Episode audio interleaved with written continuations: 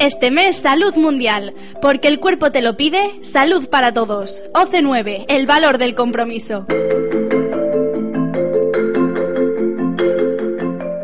Más de 6 millones de personas mueren al año en todo el mundo debido a enfermedades provocadas por el consumo de tabaco.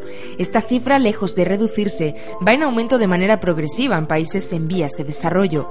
Esto es lo que se desprende del estudio realizado por el neumólogo del Hospital Gregorio Marañón, Segismundo Solano, presentado el pasado 31 de mayo con motivo del Día Mundial sin Tabaco. Sin embargo, no todos son malas noticias. Desde el punto de vista de este experto, la epidemia del tabaquismo se está corrigiendo en países occidentales gracias gracias a las medidas de prevención implantadas y a una buena legislación. Pero la industria tabacalera se está desplazando a países en vías de desarrollo. Se prevé que en un futuro próximo el 80% de fallecimientos que se produzcan en estos países guardarán relación con el tabaco. Un dato escalofriante son las 600.000 muertes anuales en el mundo de personas no fumadoras debido a su exposición a la contaminación ambiental por humo de tabaco. Sin ir más lejos, en España son unas 4.000 personas las que fallecen al año por esta causa.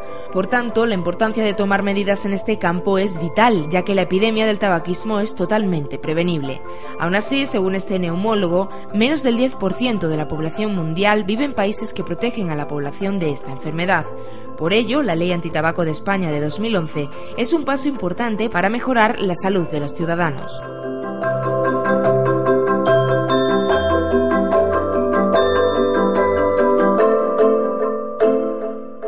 Este mes Salud Mundial, porque el cuerpo te lo pide, salud para todos. OC9, el valor del compromiso.